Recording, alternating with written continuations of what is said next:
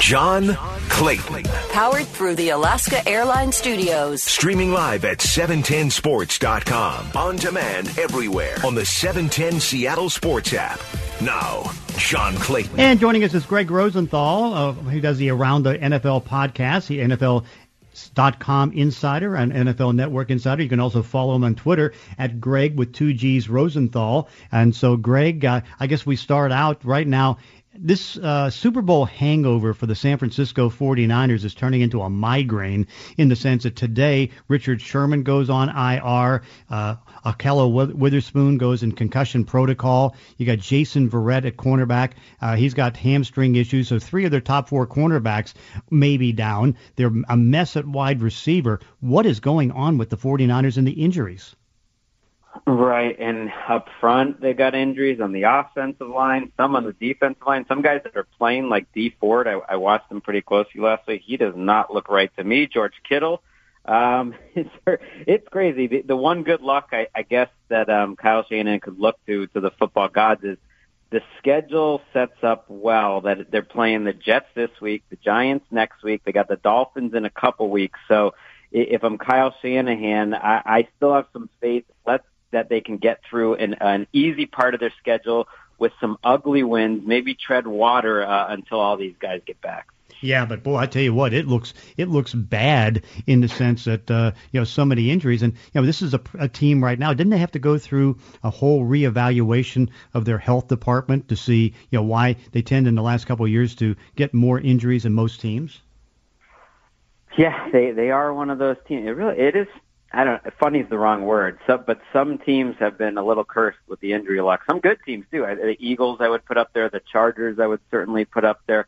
And uh, this is really testing Kyle Shanahan. Um, but I I think he's a good enough coaching uh, coach, and his staff is good enough that I look at the 49ers versus the Jets, for instance, and I still think the 49ers have more talent, and I know the 49ers have a better coaching staff. Why why did the Jets and uh, Giants look so bad? I mean, uh, I know that it's like I, again, I, will I'll get into Jamal Adams here in a second, but it's like you know, it, Adam Gase. I don't know how he keeps the team under his control. He now admits that he made a mistake with uh, Le'Veon Bell keeping in when he tweaked his hamstring. Now Ugh. Bell goes on injured reserve. You know, Joe Judge. I mean, I don't know how do you judge how he handled training camp and then the result you see at the end in the game against Pittsburgh, where they you know couldn't handle and it, they made no adjustments against the Pittsburgh blitz. Right. I I think they're in two different situations though. I because I, I believe that the Giants, I, and maybe I'm wrong, but I believe the Giants have found a good quarterback. I think if you really watch the film on a play-by-play basis at the end of last season, and, and even even in Game One, I think Daniel Jones does a lot of positive things, and I, I kind of like what Jason Garrett did with him. And even their defense looked a little more competent than it was a year ago. I mean, they're in the middle of a rebuilding process for sure. Uh, but I'm going to give them a little bit of time. The Jets, on the other hand, stuck with Gase when it really made no sense. And I, and I think if you just look at their their overall roster, I mean, Gase is in a tough spot because uh, I, I said before the year I thought they were the worst team in the NFL, and uh, that got some reaction. And I just I think they're telling you what they think when they trade away Jamal Adams, and, and I don't think they think they're going to be very competitive this year. Yeah, I'm back. I know I had to vote for AP yesterday, and I put number 32 as the New York Jets and 31 as the Miami Dolphins, which of course that uh, yeah, boasts up the chances of the Bills and the Patriots. What did you think of the Patriots' first performance with Cam Newton? I know it was against Miami, a Miami team that couldn't generate anything, couldn't seem to be confused as to how to stop the Patriots, which of course Brian Flores used to coach there.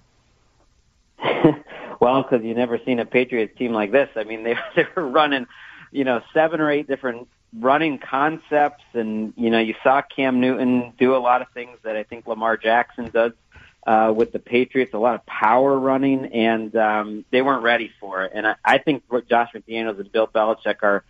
I'm not going to say rejuvenated, but I, I do think they're excited about the challenge of winning games in a different sort of way. They got a great secondary. I think they have a very good offensive line, and, and they have Cam Newton, who, if he can stay healthy, is a weapon. I, I think it's a it's a tough spot to go to Seattle for them. They're a team, the Patriots, that is, that I think is going to be better uh, in late October, like they normally are, than than they're going to be right now. So I, I think this, you know, the Seahawks are are still a few steps ahead of probably where the Patriots are. Yeah, no doubt. Uh, what's your initial thoughts on what you saw of Seattle in Week One? It was awesome. I mean, I watched that that last night. Um, wow, uh, both sides of the ball uh, were interesting. You know, the Falcons look good on offense too, but but the Seahawks made enough big plays, and uh, I just think you know this is not an original take, but I, I think if the Seahawks are willing to be more aggressive and take advantage of their prime quarterback, their prime receivers. They went for it on fourth down uh, early in the game. I just think that makes them harder to deal with, and I think it recognizes what kind of team they are, which is a, a really exciting offensive team and, and a defense that has great coaching, and, and I think can play well enough uh, with that secondary to, to win games like they did against the Falcons. Yeah, no doubt. Uh, yeah, because Russell, I think he had like what 25 uh, passing plays in first and second down, which that's something that never happens, and it looks like they are going to let Russ cook, which has been one of the buzzwords out here. but now I don't know if you can do that against Bill Belichick uh, and that defense. Because say what you want, I don't know how good the defense is going to be. Hard to judge with Miami, but what you can see is that they'll run the ball well, and they're also on defense. You know, they they're they're as good a man-to-man cornerback team as there is in football, if not the best. I, I'm totally with you. I would take their cornerbacks um, against anyone, and and I think the the Seahawks when it when it you know comes down to it at the end of the season, we'll look at them as one of the best secondaries in the league. I'm definitely including the, the safeties there. So this is a game I, I think you you will see more running, and I think you'll see um, a little more diversity out of the Patriots offense, and I and I certainly would see expect to see a little more Chris Carson uh, out of the, the Seahawks offense because um, the Patriots always, you know, get after you if you're one dimensional, and um, they're they're really built to stop the pass, and uh, they'll probably invite the Seahawks to run, and and I would expect the Seahawks to, to have success doing that.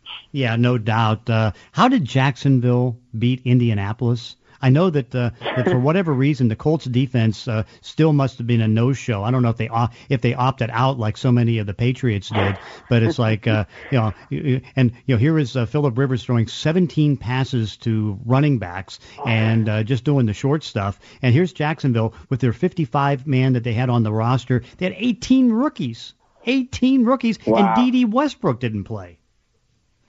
Yeah, they were they were efficient on offense in terms of they didn't make mistakes, and I think Gardner Minshew and Jay Gruden, their offensive coordinator, is a really good match, and I think they'll be a little better on offense than people think. They were not good on defense, the Jaguars, that is, and the Colts went up and down the field, and um, sometimes like the obvious narrative is the right one, and I watched that game too, and and the two Rivers interceptions, and, and they struggled. uh on the goal line another time and on fourth down another time. Like those interceptions swung the game. They they really did. They the first one especially was at a point where the Jaguars were about to be knocked out. So I think this Colts team's going to rack up a lot of yards, but their defense was not good at the end of last season. That was kind of under the radar, and it was not good in this game. They could not get stops at the end of the game when they needed to.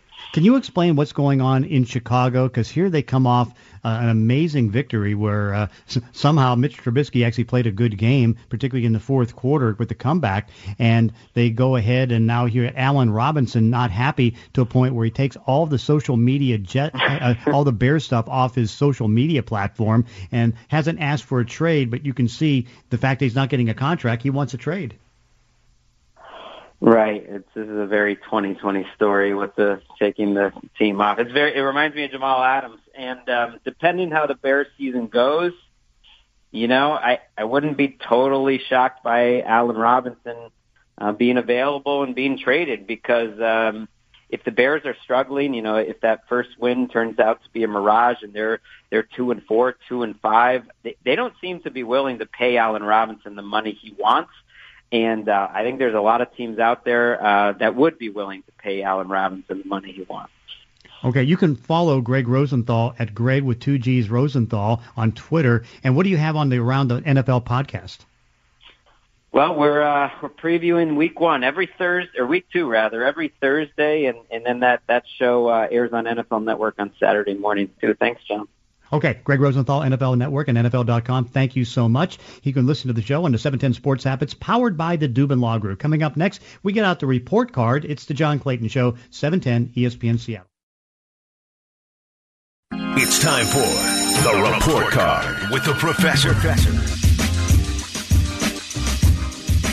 People do. We take the stories, we take the anecdotes, we take the social media comments, we also take the voices and attach them, and we get our uh, chance to get the grades going on the report card. So, Curtis Rogers, what do we have? Well, John, let's get started with the NFL, and we mentioned it a little bit earlier in the show. Uh, Allen Robinson, the Bears wide receiver, the disgruntled Bears wide receiver. He is making his stance known that he wants a new contract from the Bears or from really any team for that matter and he's going to the lengths of deleting all mentions and pictures of the Chicago Bears from his social media account. That's kind of the typical move we see nowadays for players to send those kinds of messages. So, how are we grading Allen Robinson being the latest example of an athlete taking all of his social media down that references his current employer. Give it a B minus. I mean, uh, you know, it certainly puts the gun to the head of the team to try to do something. And unfortunately, I guess you can say that uh, you know it's now worked. I mean, Alvin Kamara staged a little bit of a, a hold in. Uh, you saw it happen to work with him. He got his 15 million dollar contract. You know, Dalvin Cook did a little bit of a hold in, and he got his. Then of course, then you take the tack that's like, okay, you take all the stuff off social media. Yannick Ngakoue did it. He ended up getting traded. And so once you do it, it seems to be the recipe to uh, try to get out of there. And it's I, the big reason I can understand him not getting paid, why he would want out of there, but also maybe he just doesn't like it there. I mean, you know, they come back on off a win, and here he does this after a win. Very suspicious. So I'm going to give it a B minus. Yeah, hate to see how he'd react after a loss. I'm going to give it, uh, yeah, I'll give it a B. I mean, it gets the message across, like you said, and I mean, he's got plenty of followers, so that's a message sent to hundreds of thousands of people all at once. Yeah, it's a very effective way of doing it. And as we've seen in pretty much every instance of this, it works. And so, I mean, Allen Robinson probably going to end up getting what he wants. John, also in the sports world last night, there was the huge upset between the Clippers and the Denver Nuggets. The Clippers getting sent home from the bubble after blowing a 3 1 series lead to the Denver Nuggets. The Nuggets having overcome a 3 1 deficit in back to back series now. That has never happened in NBA history. Uh, just a, a, Cinderella run right now for Denver. But Clippers star forward Paul George last night was uh, caught, I guess, trying to rewrite history a little bit. This is a clip from an interview he did with comedian Kevin Hart back in June saying that the the expectation for the Clippers this year is to win a championship get it done or bust, or is it patience within said two years or three year time? I think immediately we expected to come in and and and win it all. Like we we didn't have no other um, like, hey, this is gonna take a year to get used to one another. That's a fair thing yeah, to yeah. say, especially with the offseason they had acquiring Kawhi Leonard and, and Paul George. This is Paul George following the Clippers' collapse last night against the Nuggets. Here's what he had to say. But I think internally, we, we, we've always felt um, this is not a championship or bust year for us. Uh, you know, we, we can only get better the longer we stay together and the more we're around each other. Um, the more chemistry for this group, the better. Um, I think that's really the tell of the tape of the season. We just didn't have enough time together. Paul George, man, saying at one point it was it was championship or bust, and then mm-hmm. following a historic collapse, saying, "Oh no, it wasn't that at all." How are we grading Paul George backtracking here, John? You have an F. I mean, you know, it's it's one thing to say one one time and then change it and all that stuff, but again, you know, the collapses of Milwaukee and uh, Clippers, I just find astonishing because you know you figure that uh, uh Milwaukee is probably going to be in close to being at the end of this run because at some point they're going to have to trade the Greek Freak because he'll want to go to a bigger city. And here's the Clippers, you know, in the big city, you know, able to take advantage of being able to get that. But to to fall down and not play the Lakers, I mean, it's devastating. It's just awful. And I don't care what excuses the players will come up with. Hey, we it's not championship or bust. No, it's bust. You didn't get the championship or you didn't get into the championship. Sometimes it's a matter, and LeBron can answer that, is that okay, you against Golden State or whoever it is, they might be the better team. But if you're as talented as the Clippers, you make it to the finals, and they didn't. Yeah, it's an F all around for the Clippers this season, which is wild to say because any other Clippers year that ends in a second round elimination is a, is a rousing success. But with how much they spent this offseason on Kawhi Leonard and Paul George, and to fall short in the way that they did, they had plenty of opportunities to clinch the series. They held double digit leads in games five, six, and seven and blew them all. Uh, just an F for the Clippers, and uh, they they deserve every bit of scorn coming their way today. Uh, John, also on the report card today, uh, news in college football that led off our show. The Big Ten returning to football the weekend of October 24th. That's when their regular season will start. They will play an eight week schedule uninterrupted with no bye weeks leading up to the conference championship game December 19th. Uh, John, a lot of you know arm twisting from coaches and, and players from the Big Ten to the conference leadership that is in place. Commissioner Kevin Warren uh, making this announcement today. How are we grading the Big Ten finally coming to a resolution on this? To kind of give it two grades. Hey, listen, I'm happy that uh, the Big Ten is playing because it's more football, so that gets a good grade. But we won't attach a good grade to it. But the fact that uh, you know it's almost like it's backhanded, and it's like there's no leadership. It's like the NCAA, no leadership. So I'm going to give it a C because it's like, okay, how come you couldn't be bold enough to make a decision? I mean, you get a report that nobody had really heard of before about, uh, you know, the heart problems caused by the COVID virus. And so they're like, oh, that's it. We can't do it. We got the heart problems. And then you didn't have the heart enough to even listen to the players and all that stuff. You went against all the wishes. And you got, like Michigan State, I think, is still an entire uh, school quarantine right now. You think Rutgers is going to be able to play? It's a mess, and that's a mess because no leadership and no plan. And it's like, uh, you know, maybe it's a mistake to have all these college games going on, particularly in schools where you don't have uh, students on campus and all that stuff. That's that's for another time. But I think the way that they handled it was a C. Yeah, I'm going to give the Big Ten leadership a, a D minus on how they kept everybody in the dark about their decision making, why they chose to cancel it in the first place, and now after a lot of pressure from parents and fans and players, uh, they're you know now allowing the schools to come back and play. And like you said, there are some schools right now where it's like, well, I don't think they're going to have any chance of playing. Rutgers, like you mentioned, uh, they released a statement today. It was very opposite of what the uh, you know the message has been throughout the Big Ten today, where it's one of like, yeah, we did it, we're coming back. Uh, it doesn't sound like everybody's thrilled to be back in the Big Ten, so uh, going to be a situation worth monitoring as they get closer and closer to actually playing games. Uh, John, let's end it. Uh, well, actually, we got another one. This one from MLB Commissioner Rob Manfred. Major League Baseball going with a 16 team playoff this season. And Manfred, in a conversation with the University of Hofstra, uh, talked about how he would like to see this continue in, in future years. I'm a fan of the expanded playoffs. It is one of those changes that I hope becomes a permanent part of our landscape. I will say about the expanded playoffs is more like um, the three batter rule. We hadn't adopted it um, before we started the season, but it had been um, unanimously, I well, maybe one or two, but um, you know, the overwhelming majority of the clubs had endorsed the idea before COVID hit, um, and it, as a result, I think um, it, it hopefully will become a permanent part of our landscape.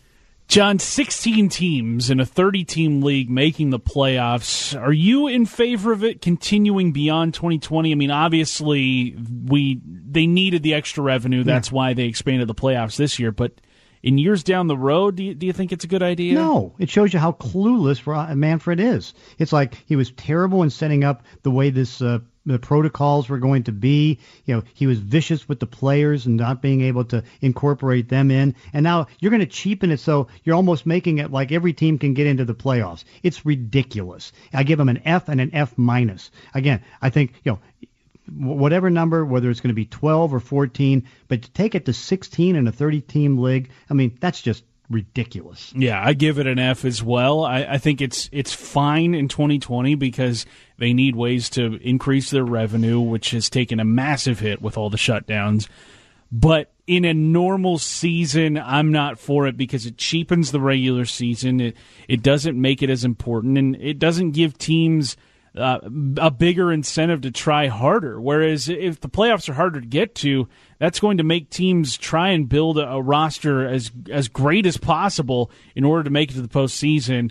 Uh, I give baseball an F if they want to continue expanding the playoffs beyond the 12 teams that it is right, or the 10 teams that it is right now. Uh, 16 is is fine for 2020, but any year down the road, I'm not okay with it. John, that is it for today's report card. Hey, be sure to check out the professor's notes on 710sports.com. The professor's notes are brought to you by Infiniti of Tacoma at Fife. Coming up next, we go on the Vizzy Hard Seltzer text line at 710 710, taking your text questions. It's John Clayton. Powered through the Alaska Airlines studio. Two hours every day, 10 to noon. Streaming live at 710sports.com. On demand on the 710 Seattle Sports app. It is time to go on the Vizzy Hard Seltzer text line at 710 710. So, Curtis, what do we have? John, let's get it started today from the 206. They want to know do you think Clay Matthews signs with anybody this week? No, I think not. I think that he has a price that, uh, no, and again, the price I hear is $5 million. Nobody's gone to five million. He's already missed one week of pay, and so uh, I get the feeling that nobody's going to step up to to get to his demand. So I think he, like many others, are going to sit out this season. Two five three. Interesting question here. They would say ten years from now, who will we call the second best receiver in Seahawks history? Doug Baldwin, Tyler Lockett, or DK Metcalf? Hmm. Uh, and don't forget Brian Blades in that equation Yeah. too. So uh, I don't know. I mean, it could be DK Metcalf. He's, uh, you know, again, he can't have the drops that he had the other day. That can't continue. But uh, you know, talent. I mean, you know, you, you think about it. Okay, now Lockett was a second round pick, and you, know, you got Blades, uh, and here's Metcalf, a second round pick. But you look at that body, and that body's just incredible. I mean, again, you know. Uh, Baldwin, of course, was undrafted, but you know, here's a guy, 6'3", 229 pounds, runs a 4.3, 340, and has one of the best jumping abilities. You know, athletically, he looks like uh, Julio Jones, and the fact that teams passed on him was just stupid on their part. Yeah, I I like that you brought up Brian Blades. It was cool getting to talk to him at the Super Oh, yeah. Bowl. It's didn't he say he hadn't been to Seattle in like over a decade or Right, something? that's why uh, they, they they should invite him back at some point. Absolutely, get him up here. From this, this one comes from the five oh nine.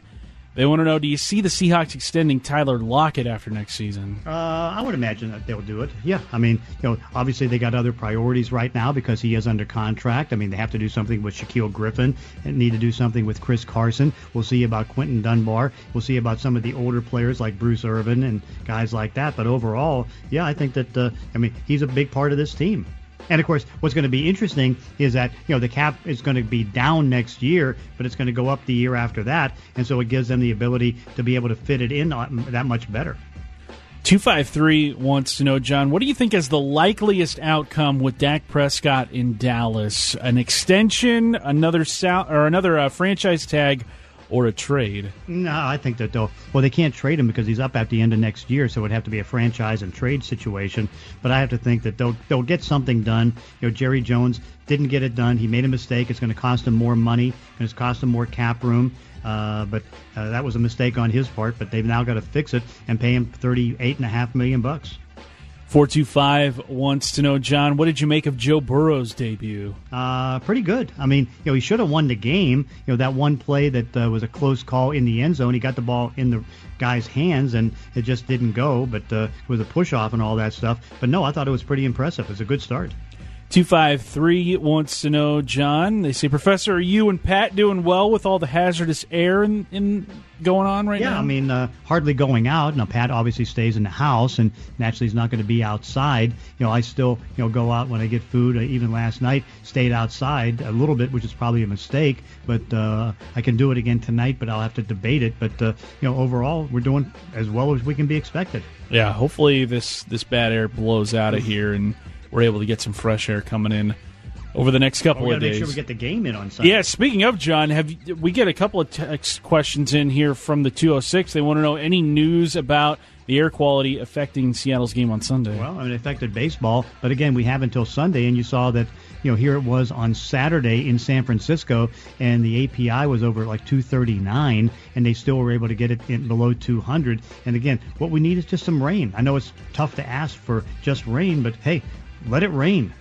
Get I'll- get this out of here. I like that. From the 509, how much is Drew Brees going to be impacted with Michael Thomas's injury? A lot because I mean you even go back to last year. He didn't have much else. Uh, a wide receiver. I mean, a Jared Cook at tight end. You know, they were able to get Emmanuel Sanders, but I mean, you're you're taking a lot. I mean, because he's the most active receiver in football. That's gonna. I mean, that could take six, seven points off what they score. This one comes to us from the 425. They want to know do you see any candidates the Seahawks could use the franchise tag on next season? Yeah, I would have to think Chris Carson or Shaquill Griffin. I think they need to get one deal done, and then you know you try to get another deal done. But if not, you get the franchise tag for the one you can't get done. You're not going to lose both players.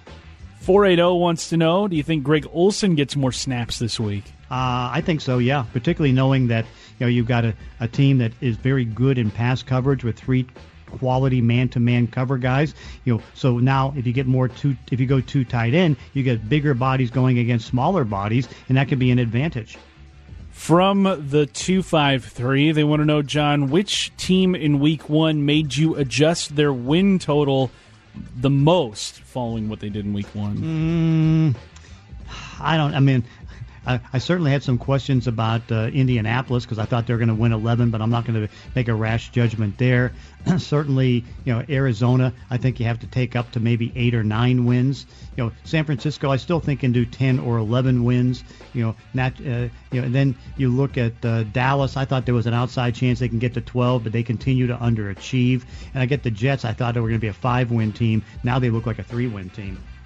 This one comes to us from the 425. They want to know any new developments in Earl Thomas's free agency. Nothing. I mean, nothing's coming from Dallas, no visits, and here it is, middle of the week. And if you don't make the visit by the middle of the week and go through concussion protocol, not concussion protocol, but virus protocol, you're not getting a deal done. So right now, no deal.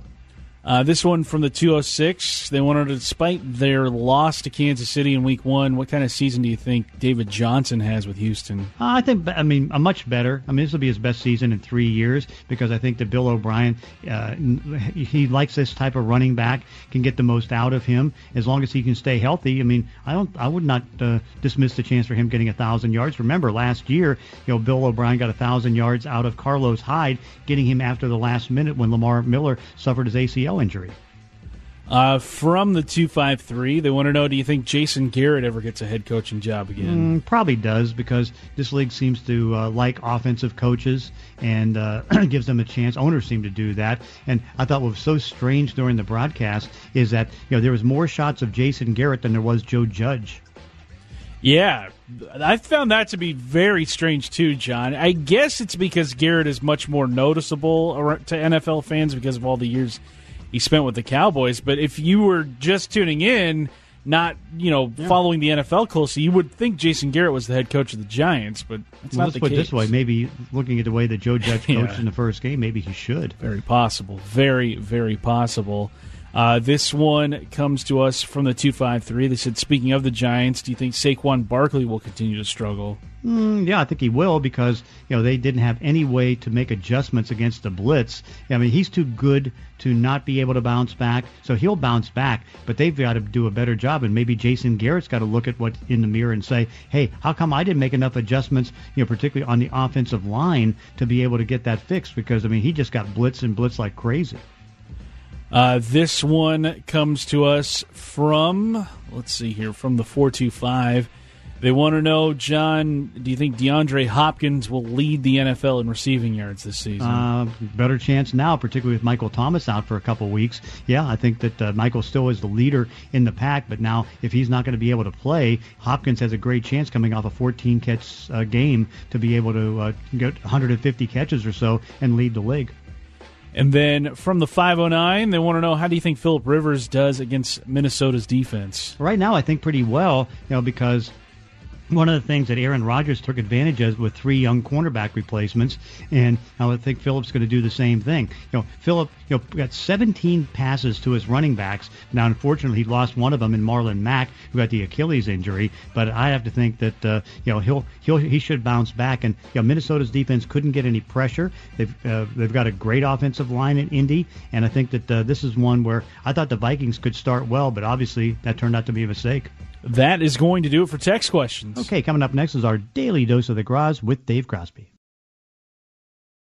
John Clayton. Powered through the Alaska Airlines Studios. On demand with the 710 Seattle Sports app. Oh, and our time for our daily dose of the Groz with Dave Grosby. Kind of an interesting twist is that uh, here's the Mariners you know, on the fringe of being a playoff contender, which surprised everybody, and uh, you know all of a sudden now they're losing home games. I mean, here's Oakland. You know they were able to uh, had to cancel the series up here in Seattle. They had to you know they played the doubleheader, so they got that game in despite the uh, all the fire that's all around here and all the smoke and all that stuff. And then, of course, get one of the games in a doubleheader in Oakland. And now here's, and I find this very strange, is that, you know, here is uh, the series, you know, least postponed in Seattle, moved to San Francisco. And am I mistaken? Isn't there more fires in California than in Washington? Yeah, but the air has been worse up here, John. So uh, you know that, that's why they made that change. You're, you're definitely right about that. But all the smoke is blowing north, so the air quality is worse up here. And you know, home field advantage. Two things in, in baseball is is really only important in certain ballparks. You know, like for example, Yankee Stadium, which favors left-handers and and uh, and, and whatnot. Um, and, and when the crowd is there, and the crowd is not there, so it's less of an advantage, less of a dis. How about this? Less of a disadvantage than would normally be in in regular years. But yeah, the air quality is worse up here, believe it or not, than it is down there. Yeah, very strange. And so uh, now it's just a matter of you know getting the games in, and uh, that's the biggest issue is getting the games in. Yeah, what's your thoughts on Sunday for Seattle and the, for the Seahawks? Oh, I'm looking forward to it like everyone else is. No, but are they going to be able to? Uh, will the will the air be better by then?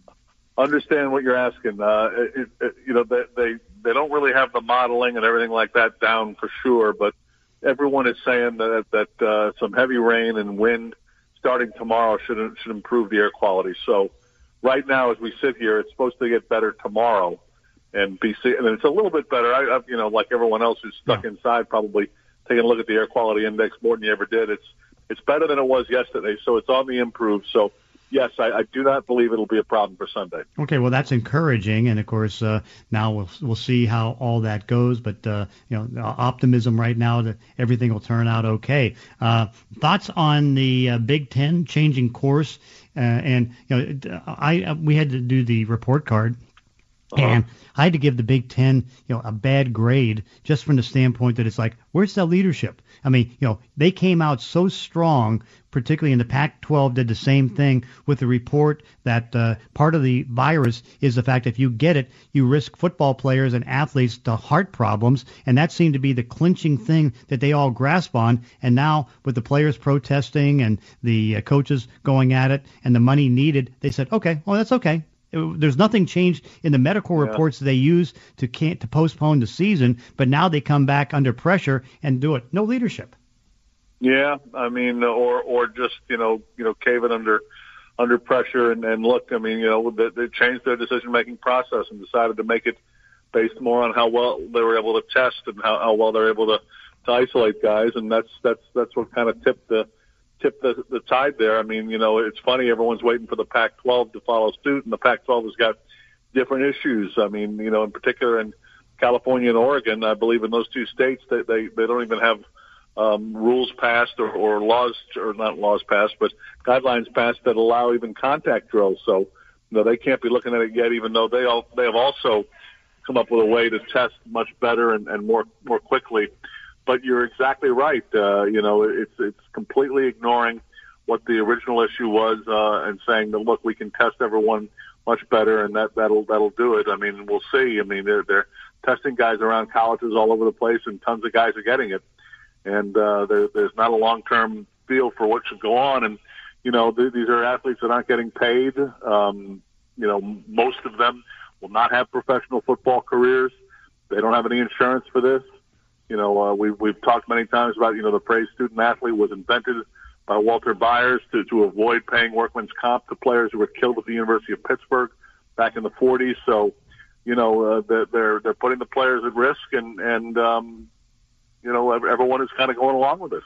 Yeah, I mean, I guess we're not surprised about that, but uh, yeah, uh, and that's the thing. It's like, uh, but there's no, and uh, you can understand now, I guess, some of the Pac-12 problem, although part of it is Larry Scott. But uh, you know, overall, it's like you're right. The states right now, and of course, even Larry had to come out with the comment, "Hey, we got to see what the states say about this." Exactly. I mean, they they they they can't. You know, right now in Oregon and California, you can't have guys practicing basically. So, until that changes, the Pac-12 is in the situation they're in, and I think they're they're still they've they've they've changed their thinking a little bit and they're thinking about November and we'll see what happens. Yeah, no doubt. So stay tuned on that front and uh, see where it goes. I mean, what's your thoughts? Play or no play this this uh, this year? For the Pac-12? Yes. I think they'll probably wind up making the decision to play. Just just the just the gut instinct. Uh, you know the, the two that aren't. Uh, I thought was kind of interesting is the MAC, who was the first conference to and they're basically based in you know Ohio and Michigan. Um, they said that they're not playing and nothing has changed. And the Mountain West is saying they're not playing. There's nothing has changed. They're likely to be the only two left out. I, would imagine that the Pac-12, uh, when when push comes to shove, elects to start playing in November. Yeah, yeah, I would think so too. Uh, and uh, it's, it's like just following suit and seeing where things are going to go. Well, Russell Wilson got a well-deserved honor mm-hmm. in being picked as the offensive player of the week. I think that was kind of a no-brainer when you go 31 for 35 for uh, you know uh, an incredible day. Uh, 322. And, yeah, 322 and four touchdowns. Yeah, pretty incredible. Yeah, I mean, say, uh, four incompletions, four four touchdown passes. I mean, it's it was vintage Russell Wilson at his best, and and um, you know we'll, we'll see. I imagine a completely different philosophy, as I'm sure you do too this week when you're dealing with Bill Belichick. Uh, you know, he, he you know the, the great challenge here is you know Belichick's got a good defense, even though they've got some injuries. They were the number one defense in the NFL last year, and he is you know always always all about trying to take away your best player. Well, what do you do when that guy's the quarterback? Mm-hmm, mm-hmm, I mean, how do they out, out of the Patriots scheme? Russell Wilson will, will be a fascinating chess match to watch. And of course, the Seahawks seeing Cam Newton again. No surprise there. Uh, you know, uh, it's uh, it, it's uh, the eighth or ninth time or something like that that they've seen Cam Newton see him basically every year, and and uh, in an offense where he ran it 15 times last week. Yeah, no doubt. So that's going to be kind of fun to see and fun to enjoy and you know fun to watch. Fun game seven last night too in the NBA. It was uh, felt bad for Steve Ballmer and company, but the Clippers did not did not earn it. They had a three one lead in their series against Denver. Went to game seven. It was a two point game most of the way, and and the Nuggets basically just stepped on the accelerator and left them choking on fumes, no pun intended. So that was an impressive performance by the Denver Nuggets, and you know Miami won their first game against uh, against the Celtics. So you know imagine a Miami Denver NBA Finals. I mean, who would have thought that? Nobody. I mean, that's it's it's interesting to just see that uh, you know what has happened in the NBA because you know the Clippers and Milwaukee were two th- teams that you would think you know would be able to advance and would be able to go, and you figure be you know the Clippers against the uh, Lakers in the NBA semi you know semifinals, conference mm-hmm. finals, and you figure Milwaukee and Boston were going to make it, but I mean both Milwaukee and uh, the Clippers choked. They did, and and and credit to the teams that beat them and and they're legitimate, you know, prospects. I mean, they've got a two man game going in Denver with with uh, Jokic and and Jamal Murray that is very tough to deal with, and and uh, they just, you know, he's he's the best passing big man I, I think I've ever seen. Uh, is a guy who can also score, but just an unbelievable ball handler and, and passer, and, and uh, he, he gives them an element that, that that nobody else really has. So, you know, they they lost, and you can say they choked, but they they got beaten by teams at Miami with with uh, Jimmy Butler just played better. Mm-hmm. Mm-hmm. Pretty remarkable. And so uh, yeah. we'll, we'll see if now it looks like it's an easier path for the Lakers. But hey, you never know, and particularly in these NBAs and particularly in bubble basketball. And of course, it's always great to be in the bubble here with uh, Dave Grosby on our daily dose of the Groz. Thanks, John. We'll talk tomorrow. Okay, and so Curtis Rogers, I'm going to miss you now for the next three weeks. I know that you have surgery coming up, and you know, uh, fortunately, it's not anything that uh, you know is internal for the most part. So I hope everything goes well. I'm looking forward to getting you back in three weeks. Well, thank you, John. Yeah, it's just an ankle procedure. I'll be in crutches for uh, for a little bit here, but uh, yeah, hopefully this uh, we'll, we'll be having some fun. DJ Wilder is going to be taking over uh, over the next couple of weeks for me, so uh, hopefully things don't get too wild while I'm gone. But uh, thank you so much for the kind words, John. Uh, I'll miss you, but uh, I'll be back ready to go in a, in a few weeks here. Okay, Curtis Rogers, and of course we'll be back tomorrow at ten. It's the John Clayton Show, seven ten ESPN Seattle.